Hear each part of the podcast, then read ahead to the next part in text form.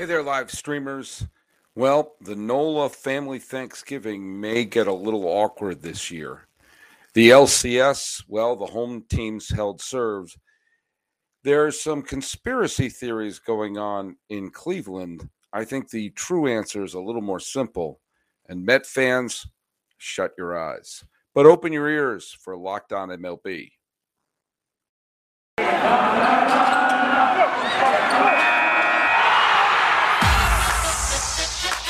Are Locked On MLB.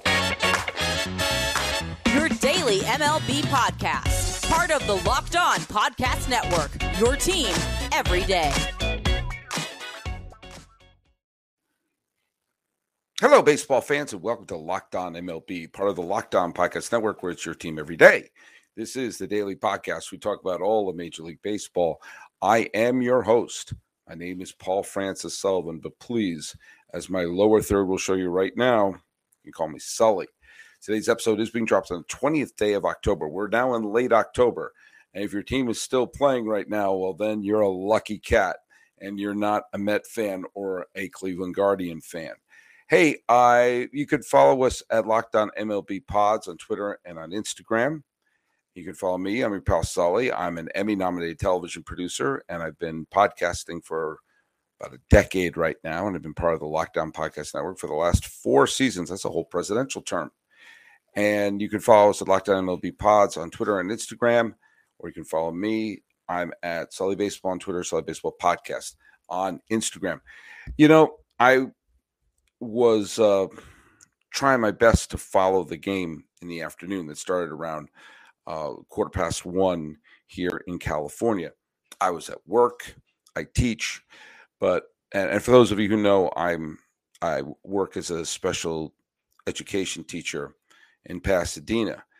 And one of the kids in my classroom who's severely on the spectrum happens to be a rabid baseball fan.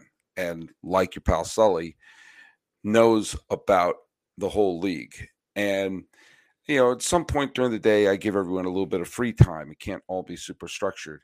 And when we were doing that, it gave me an excuse and this kid, whose name I won't say, to sit down together. And I would turn on my MLB app and we listened to a couple innings together of the Padres Philadelphia game. A couple weeks ago, we listened to the Phillies Cardinals game when Philadelphia scored six runs in the top of the ninth inning. We happened to listen to the ninth inning together. And with each run, this wonderful young child would just just light up and beam up. They got another run. They got another run. And the same thing happened today. We happened to flip on the San Diego Philadelphia game just as the Padres were rallying. And it was uh it was terribly exciting. And you know what? You know, I like listening to the game with you know listening on the radio will nothing will ever beat that in so many ways and listening with a you know a, a young kid like this who just this is one of his ways of expressing happiness we have that in common we have that in common and the two of us just got transfixed by this inning and soto hitting the double you know nola getting the big hit drury getting you know getting the home run to sort of you know, chip away at the initial Philadelphia lead, and San Diego won a league championship series game for the first time since 1998 when they clinched the pennant against Atlanta in 1998. So both Philadelphia and San Diego are inching a little bit closer. The Nola family, by the way, that's you know Nola uh, for Aaron Nola, the pitcher for Philadelphia, who was absolutely wonderful in the postseason against both St. Louis and you know, did well against Atlanta.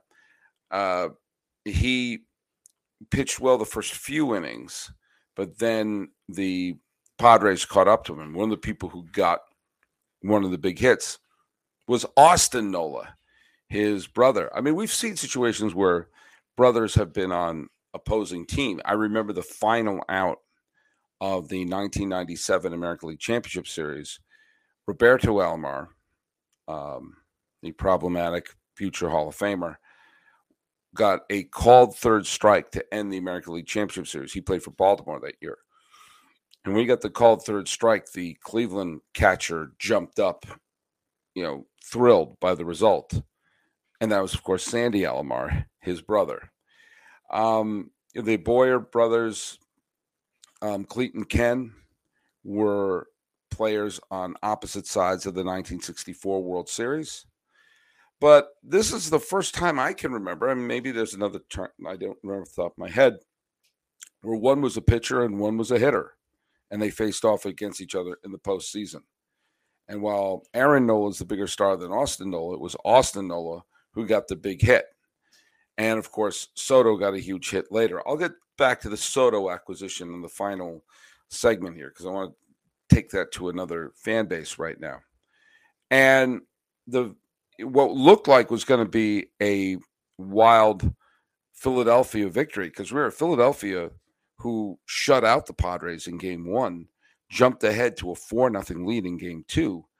And while I don't have a dog in the fight, I'm neither a Philadelphia nor a San Diego fan. I have nothing against either team, and both teams have lots of players who I like rooting for. Uh, I didn't want to see Philadelphia go up two games to none. The reason is because I like both teams, and I think both teams are so unusual in terms of how they got to this point in the postseason. Quite frankly, I didn't want the series to be like a sweep or a blowout when I don't really have a dog in the fight, I want it to go the full seven games or five games in the division series. And so I want, if you know, a couple of people have asked me, who am I rooting for? And I'm going to root for whatever scenario brings us to game seven in San Diego. Now, gun to my head, pick a team to win. Um, I suppose San Diego because I've called them Buffalo by the Sea, and they need they need a hug. You know, Philadelphia has had a relatively recent World Series title with the 2008 Phillies and a Super Bowl champion recently. San Diego hasn't had anything like that. Um, also, Bob Melvin, who I, has won Manager of the Year with the A's, has took uh, a Diamondbacks team with a negative run differential to the league championship series in uh, 2007 now has brought the Padres to the postseason. He's done everything you ask. It's kind of like how Dusty Baker has done anything you can ask in you know for the manager to you know in terms of manager of the year awards, winning all the awards, having a great career in terms of being a Hall of Fame manager. You can say the same thing about Bob Melvin, and he's never been a manager of a huge budget team. You know, it's Arizona, Seattle, Oakland, and San Diego and he's consistently brought winners to all those different franchises. And so, if he wins the World Series as a manager, you'd have to consider him as a Hall of Fame manager. Um, and I happen to like Manny Machado. I know I'm not supposed to like Manny Machado. I like Manny Machado. And there's another reason why San Diego winning would I think would be good for baseball. Again, wait for segment three to go on that. But with Philadelphia, you know, first of all, I have many, many cousins who grew up in Wilmington, Delaware, and grew up huge Philadelphia Phillies fans. I went to a game in Philadelphia earlier this year. I had a blast. The city of Philadelphia is fantastic. I had a wonderful time at um, Citizens Bank Ballpark. Got a little bit of sweat there. I don't know what's going on. It's too hot here in Pasadena, California. But again, what I want is to go to game seven. I want game seven to be a classic. I want this series to be one of those series like the 1980 National Championship Series, like the 1986 ALCS and NLCS, like the 1991 World Series, like the 2001 World Series, the 2003 LCS and World Series, and the 04. I want this to be a series where there are multiple classic games. That's what I want. And I want game seven to be a classic. So, in so many ways, I'm going to be flipping back and forth between San Diego and Philadelphia in this series. And I want game seven to be one of those. Wow. Can you believe how that series ended? That's that's all I want. All I want is an unbelievable timeless classic. And to have something that we remember, you know, for the rest of our lives as fans.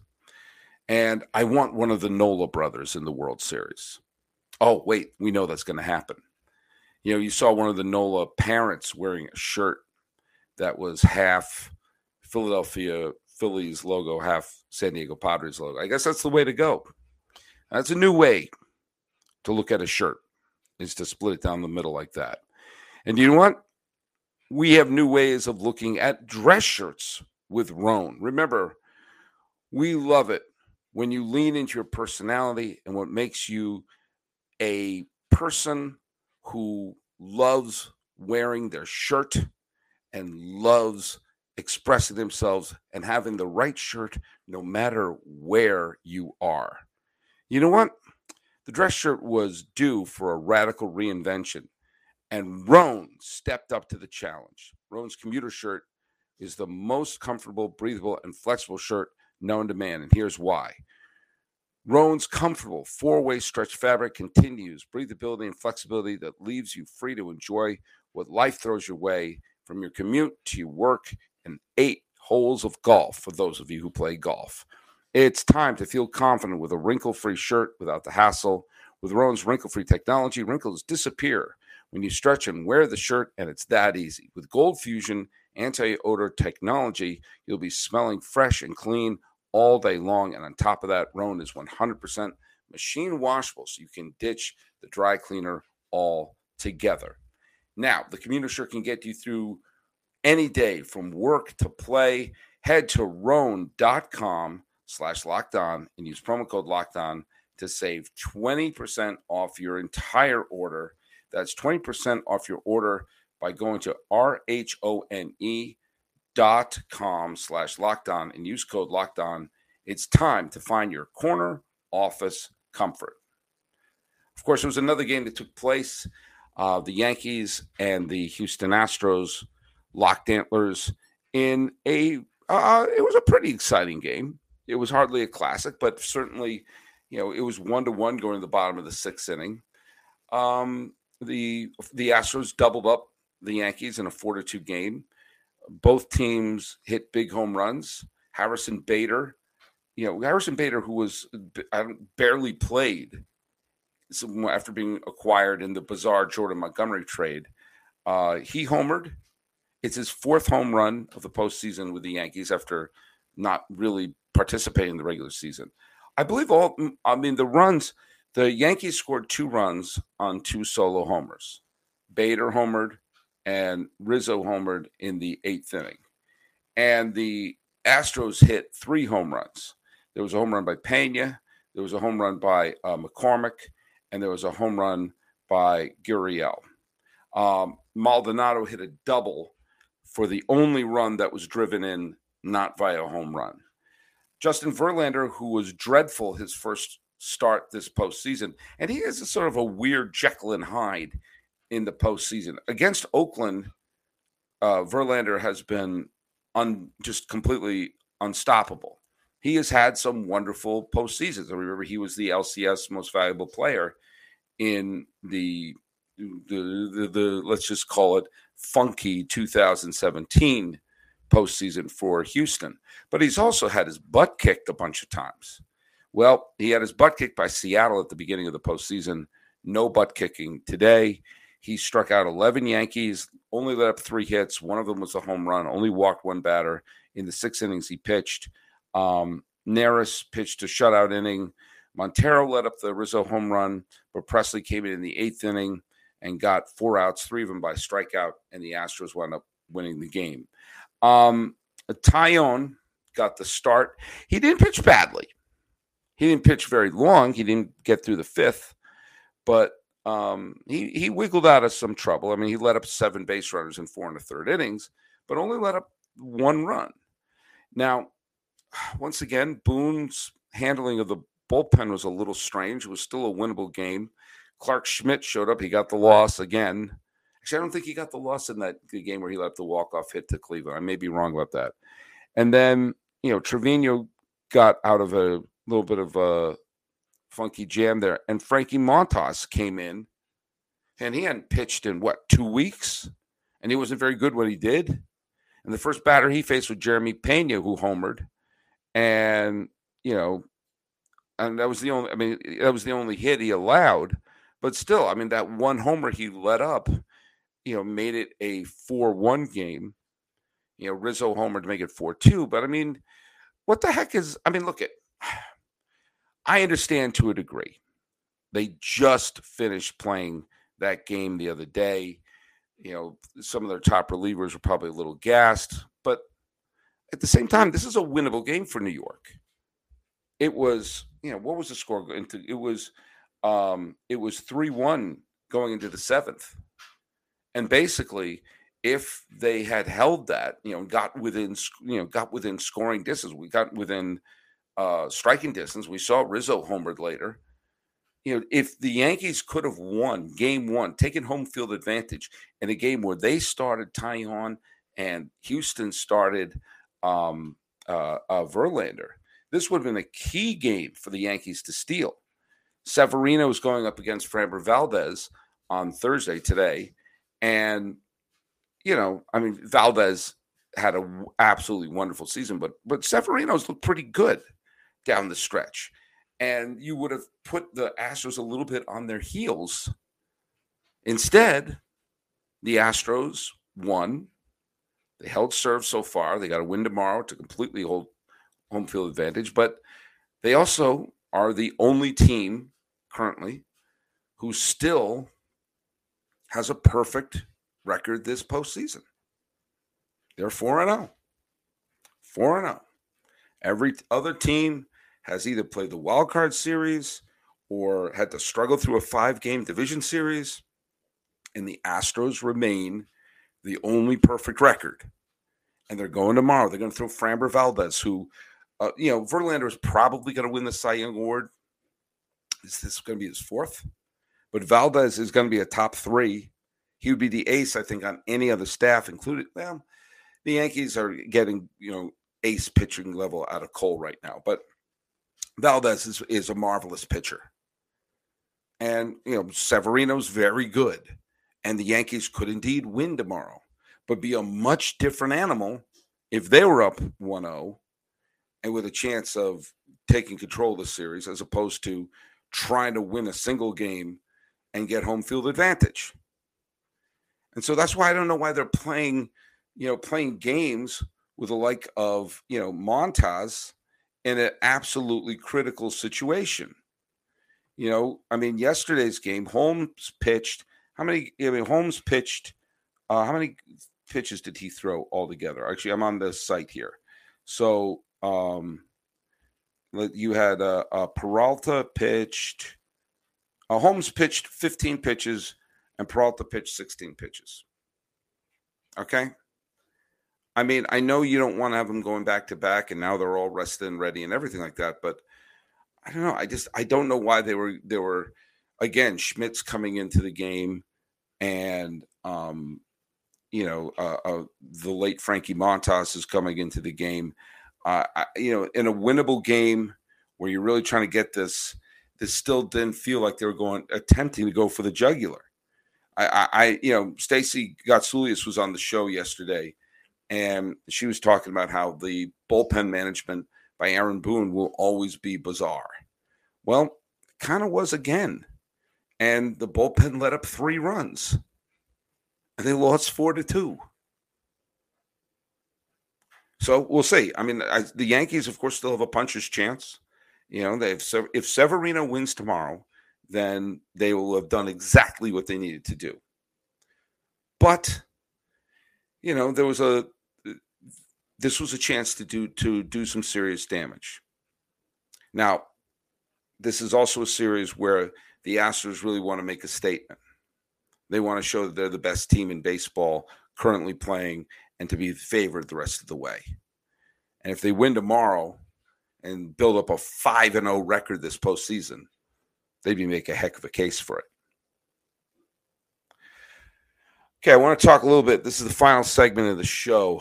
Um, reading a lot of stuff about Cleveland fans angry as if Major League Baseball was against the Cleveland Guardians and that they you know, were playing games in terms of the rainout.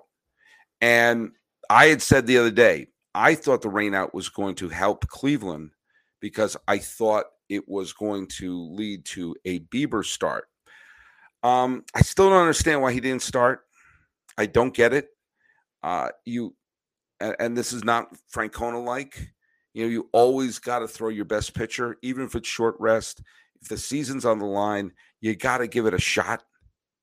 You know, and the result that they got from Civale was horrible and put them in a terrible situation where they were down three runs early and had to be scrambling.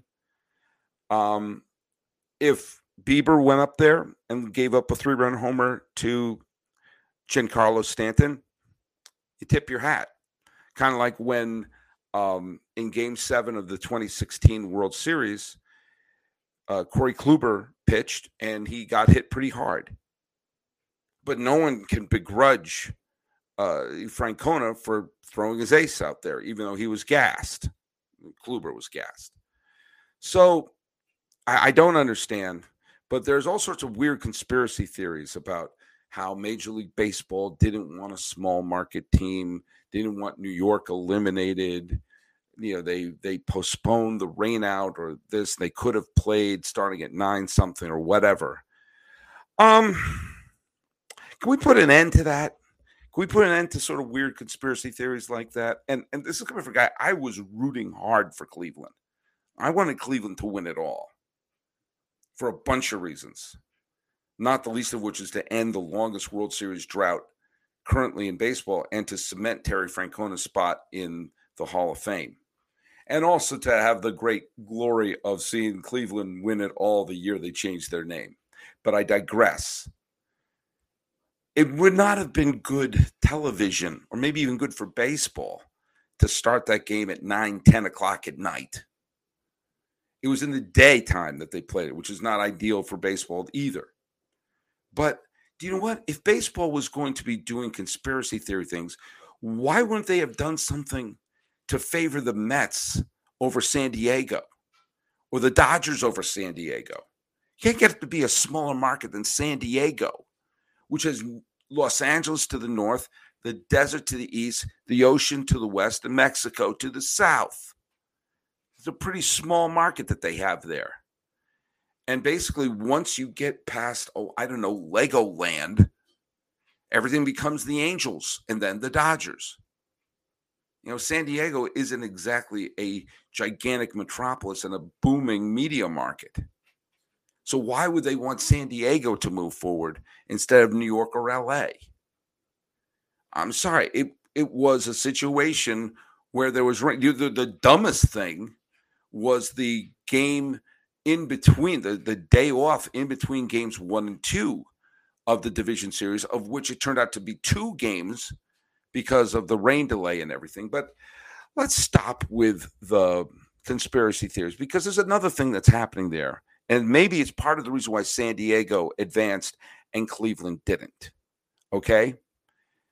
Cleveland is one of the lowest payrolls in baseball, bottom five maybe, I don't know, just maybe, if they were a mid range team that was a legitimate contender, maybe, just maybe, if they spent enough money to have a mediocre payroll, they would have had an extra bat. They wouldn't have to have the whole let's wait for a blue pit and blue pit and blue pit and hope the Jose Ramirez gets a big hit. Maybe if they had one more masher in the middle of that lineup, it wouldn't have taken 15 hits or whatever it was to win the crazy game three and would have been there to have when they had the bases loaded in game five to not just always be winning for Jose Ramirez to be the big hero. You see what San mm-hmm. Diego did? San Diego, which is not a large market as we established, figured out maybe we'll get Machado Maybe we'll get Soto. Maybe we'll trade for Bader. And while Bader didn't work out at first, he's been great. And while Soto was a little up and down at first, he's been getting big hits. And Machado has been a, a MVP candidate this year in the National League. And those were all big moves. And you know what? They also made some other moves that maybe didn't work, but at least they were trying. Signing Hosmer didn't completely work, did it? But do you know what? They at least went for it the long term deal for Fernando Tatis Jr. not paying off this year, but they went for it. Okay? Maybe be mad that your team that went into this year, yeah, they didn't go in as the favorite. Chicago was the favorite. and Minnesota was probably the next after that. But everybody knew they had good pitching, and everyone knew they had some decent bats. They have the youngest team in baseball, one of the lowest payrolls in baseball. Instead of treating that as a feel good story, why don't you treat that as, hey, why aren't you spending money? Billionaires who happen to run the team. There are no poor owners. The freaking Dolan family has their hands in charge of Cleveland's baseball team. They're swimming in money and they're cheap. So instead of blaming what Fox or TBS for creating rain, you know, maybe, just maybe, point the finger at the team that, again, if their payroll raised to the level of mediocrity, maybe, just maybe, they would have been in a better position. And you know what? This is not the first time we've dealt with the Cleveland franchise like this. You know, when they had that amazing team in the 1990s, they went to the World Series twice. They were, you know, uh, uh, they had a lead in Game Seven of the World Series in 1997. Um, if they won the World Series then, this would not be the longest drought in base in the current longest drought in baseball. Of course, they were one swing away from winning the World Series in 2016 as well. But think about those great teams they had in the 1990s. The one thing that team did not have was an absolute lockdown ace pitcher. They had some good pitchers, to be sure. Nagy was a good pitcher. Dennis Martinez was still a good pitcher. Or Hershiser was still a decent pitcher. But they didn't have the big honking ace. And think about that time. Look at some of the players and how often they moved around. Clemens moved twice. And the first time he moved to Toronto while the while Cleveland was still a good team. You know, Pedro Martinez went from the Expos to the Red Sox. Kevin Brown, don't laugh at it. Kevin Brown at his peak was a great, not a good pitcher, a great pitcher. He went from Texas to the Marlins, helped the Marlins beat the Indians, and they were called the Indians back then in 1997, only to show up in San Diego the next year and lead them to the World Series and then wind up in Los Angeles. Jimmy Key moved places. Randy Johnson went from Seattle to Houston to Arizona. I mean, how many times have you seen, you know, Mike Mussina went from Baltimore to New York? How many big, huge aces bounced from team to team to team to team? Curt Schilling, Jimmy Key, David Wells, all Cy Young contenders, all moved at least once. David Wells seemed to move every hour on the hour. And never did any of these teams, any of these aces, land in Cleveland. But Sully, they couldn't sign him long term. Padres didn't sign him long term. Got a pennant out of it.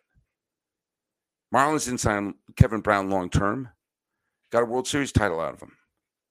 You know, I mean, David Wells seemed to sign to one year deals all over the map. Doesn't make any freaking sense that they didn't acquire the ace once. So maybe get mad at the management.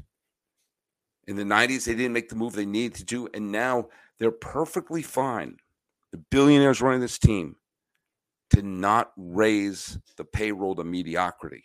Maybe get one extra bat, one extra major league bat. I'm not even talking about, you know, Juan Soto. Just one more decent bat in the middle of that lineup. And chances are Cleveland's still playing right now. So uh, be less mad at the weather and Fox and more mad at the franchise ownership.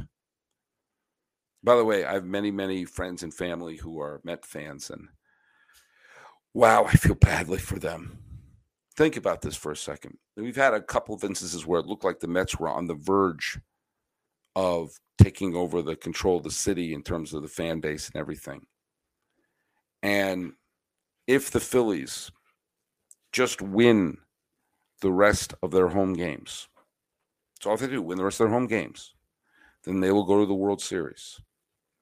And the last three full seasons played, not counting the COVID year, the last three full seasons played would include a Nationals World Series championship, a Braves World Series championship, and possibly a Philadelphia tr- trip to the World Series.